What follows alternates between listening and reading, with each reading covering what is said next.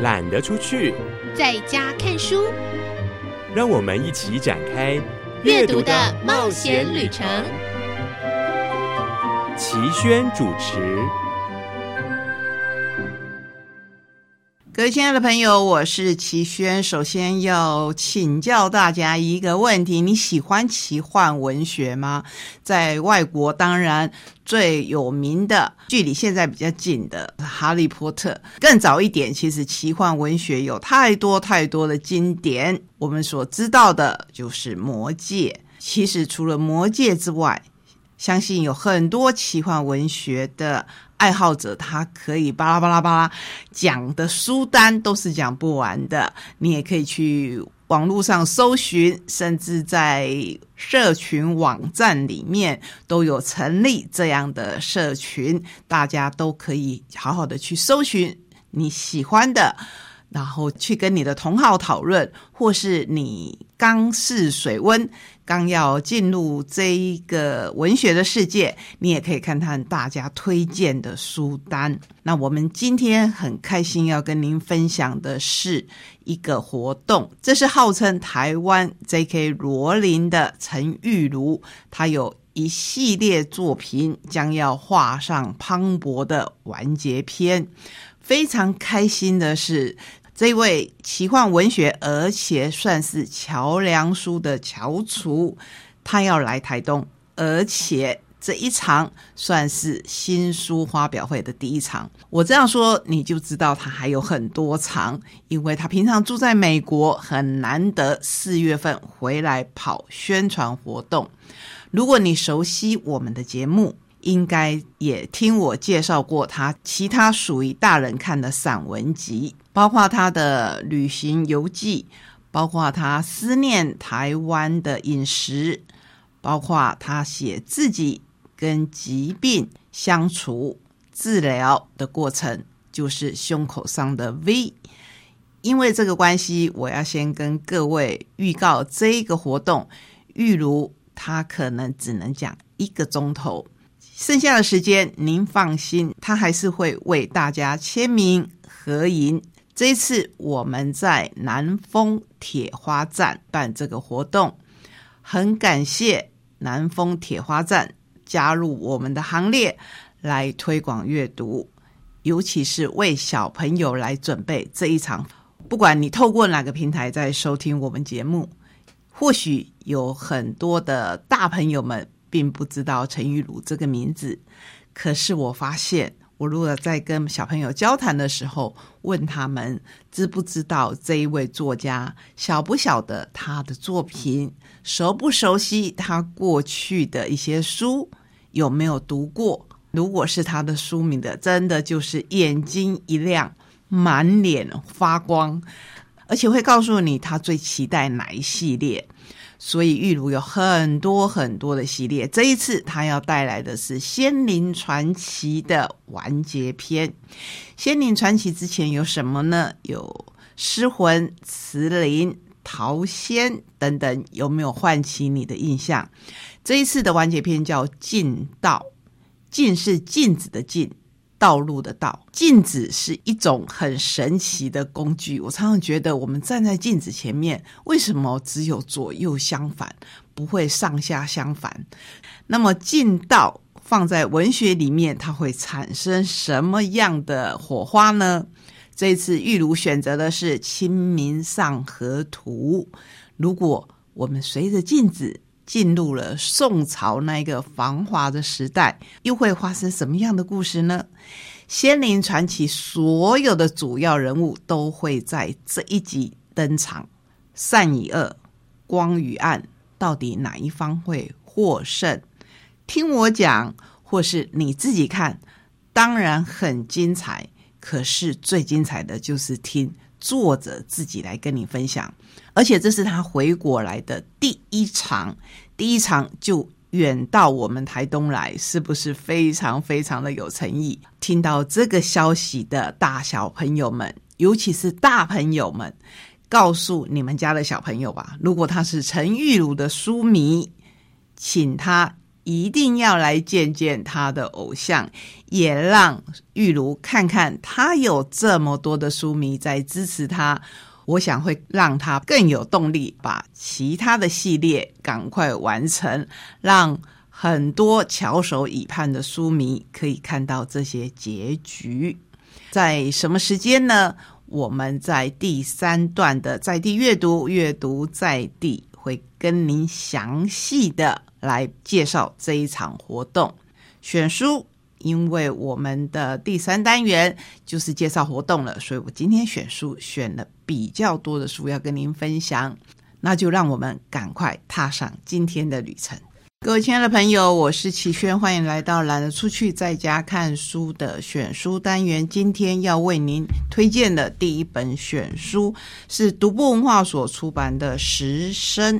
时是时间的时，生是生命的生，时生是这一部小说里面主角的名字。作者是鼎鼎有名的东野圭吾。你说哇，好，东野圭吾有新作了吗？不是，这是他过去的作品，可是第一次跟我们见面。儿子回到过去拯救不成才的老爸，穿梭于过去、现在、未来，超越时空的父子情。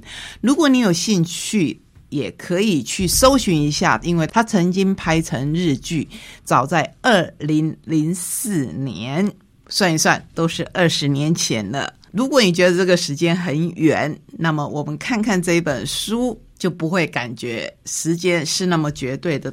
2001年东京某医院，罹患不治之症年仅17岁的儿子临终之际，宫本拓实对妻子坦诚，其实他早在20几年前就见过他们的儿子。时空回到1979年前朝，23岁的宫本拓实没有钱，没有工作，混吃等死，成天幻想一夕致富，把一切不顺遂都怪罪到当年抛弃自己的母亲身上。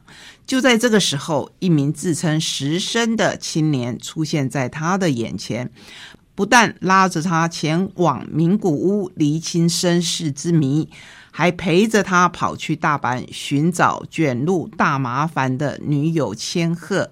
两个大男生在陌生的繁华商都大阪与黑道交手，后来甚至遇上日本史上最大的隧道火灾事件，且看一介浪子如何在跨越时空的亲情感化之下，蜕变成为有着坚毅背影的好父亲。你会说，齐轩，独步不是都在出版推理小说吗？东野圭吾不是一位推理小说家吗？从刚才的介绍里面，我们好像看不到血腥，看不到有杀人事件，看不到有推理，我们反而看到了奇幻的部分，就是灵魂的交错，还有时空的跳动。这到底是一本什么样的书呢？推荐者说，这是东野圭吾最普通的一本小说。这样子的介绍，我觉得非常非常的贴切。你如果要看东野圭吾很温馨的小说，可能有解忧杂货店。你如果要看他很惊悚跟社会很贴切的小说，可能有白夜行。你如果要看被害者心理的挣扎，以及同情被害者转而在所谓的正义之间挣扎的故事，那你可以看《彷徨之刃》。东野圭吾是一个多面向的作家，你可以从他的书里面找到你很喜欢的素质。那为什么我们现在会常常看到东野圭吾以前的旧作？不得不佩服这一位作家，在他以放学后得奖之后，沉寂了将近20年的时间。试问有多少人可以在20年当中孜孜不倦，不肯放弃他的作家梦，不断的尝试各类型的小说，所以我们今天才会看到他各式各样的小说，包括我们刚才说的解忧杂货店改编成电影以后圈了很多的新粉。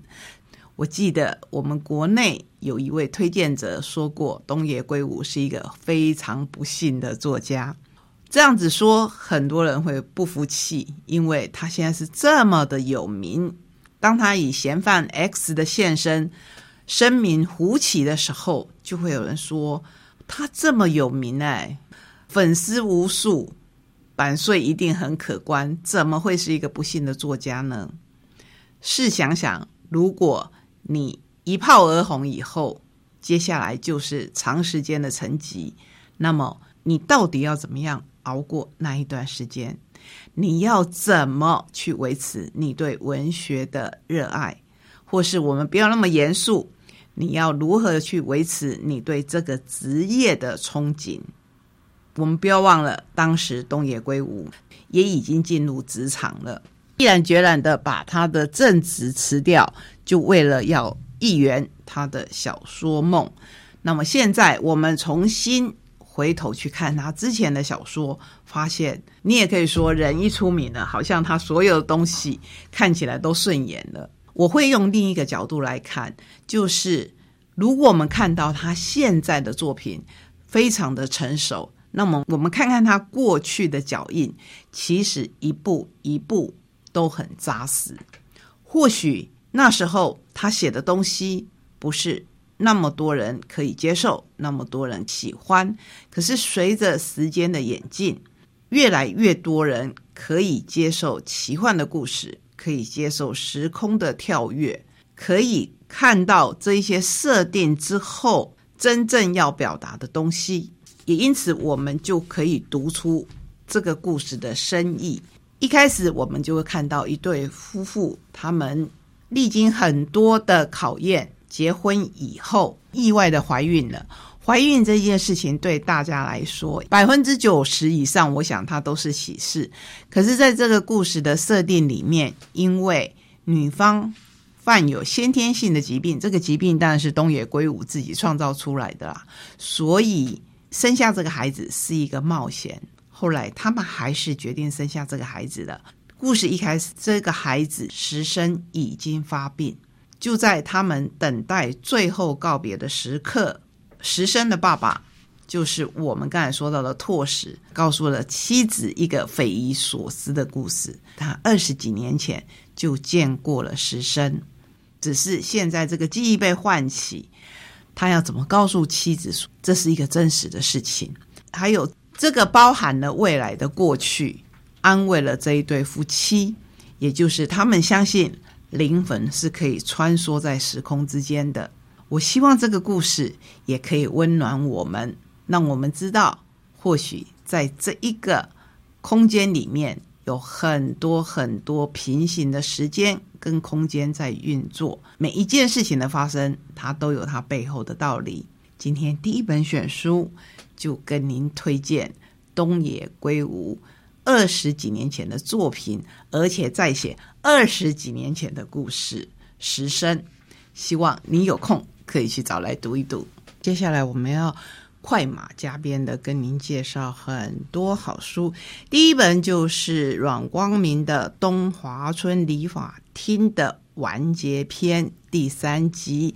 其实这本书也历时了好久，因为它第1、2集出版的很早，后来重新出版以后，我们就在等第3集。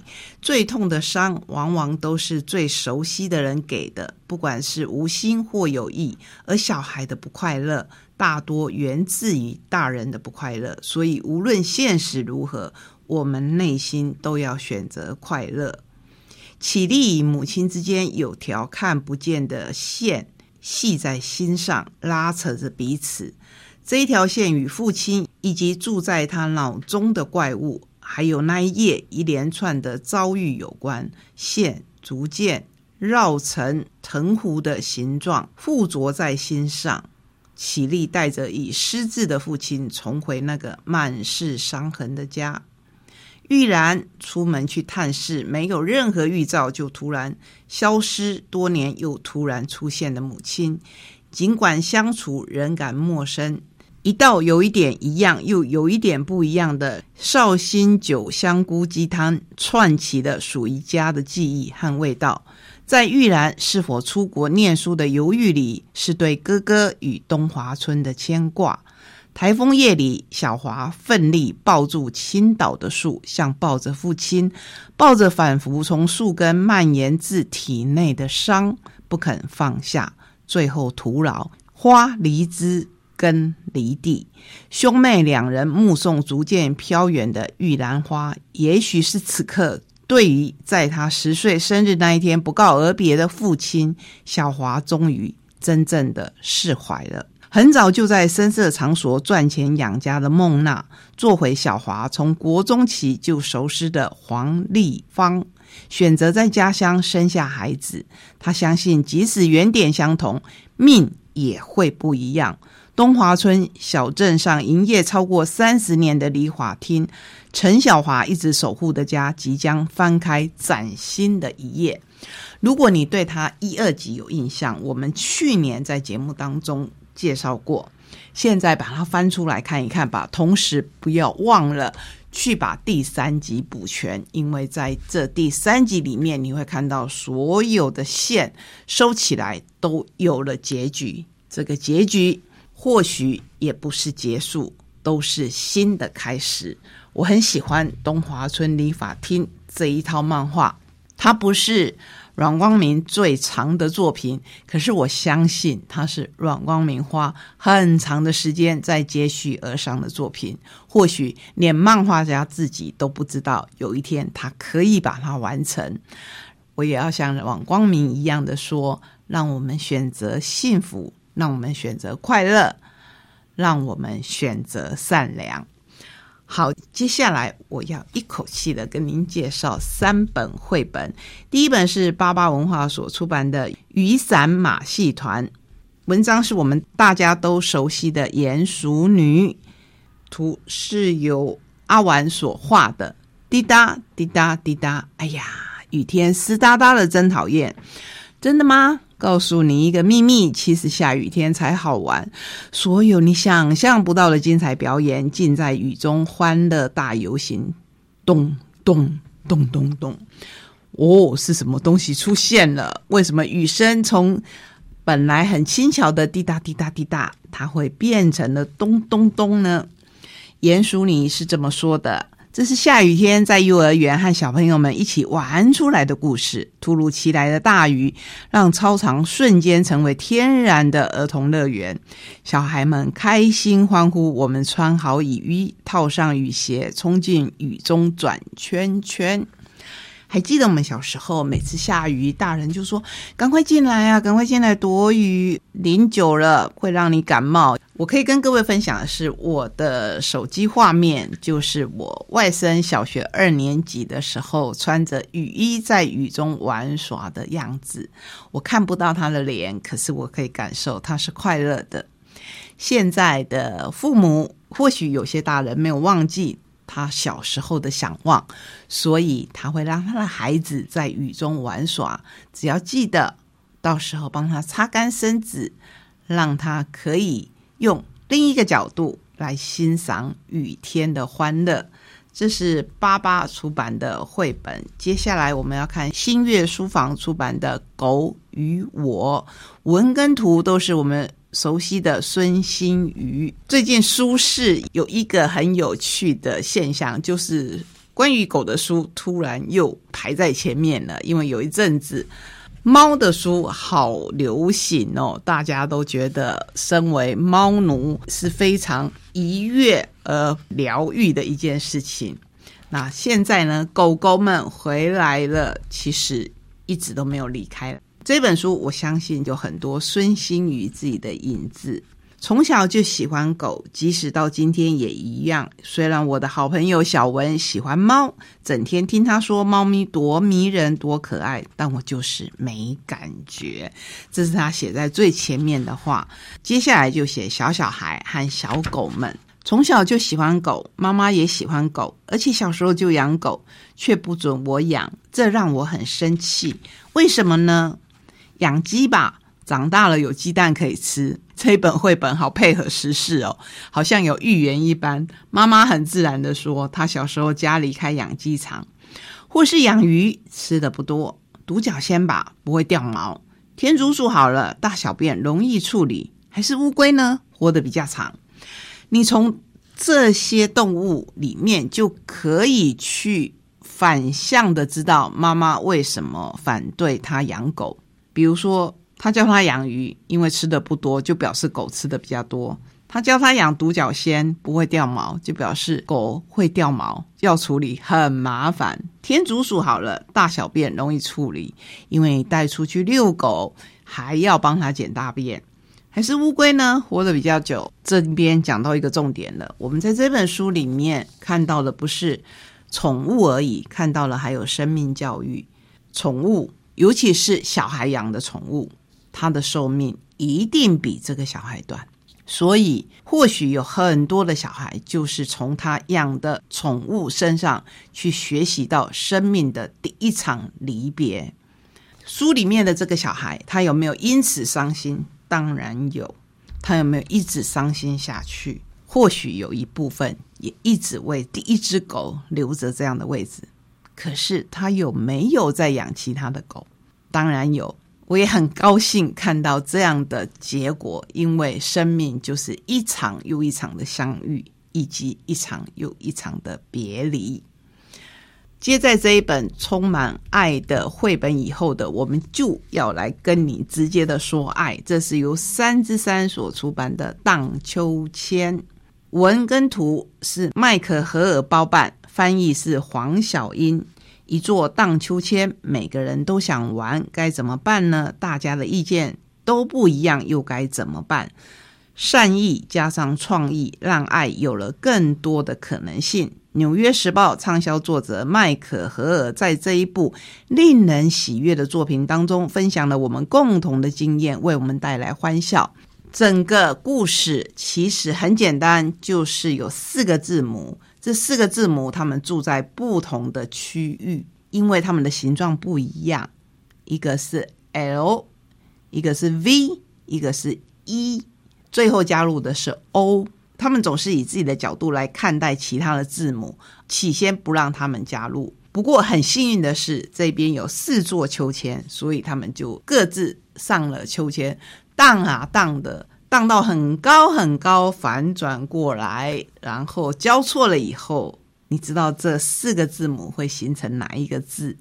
我相信你一定猜得到。所以这个故事就有了一个很善意、很完美、充满着爱的结局。这些绘本，我们希望以后有机会为你详详细细的做成故事。今天就先跟您分享它的大要，就是我们今天跟您挑选的各式各样的选书。那别忘了，我们有一场非常精彩的活动，跟奇幻文学有关的，请你千万不要错过我们接下来要介绍的这一场活动。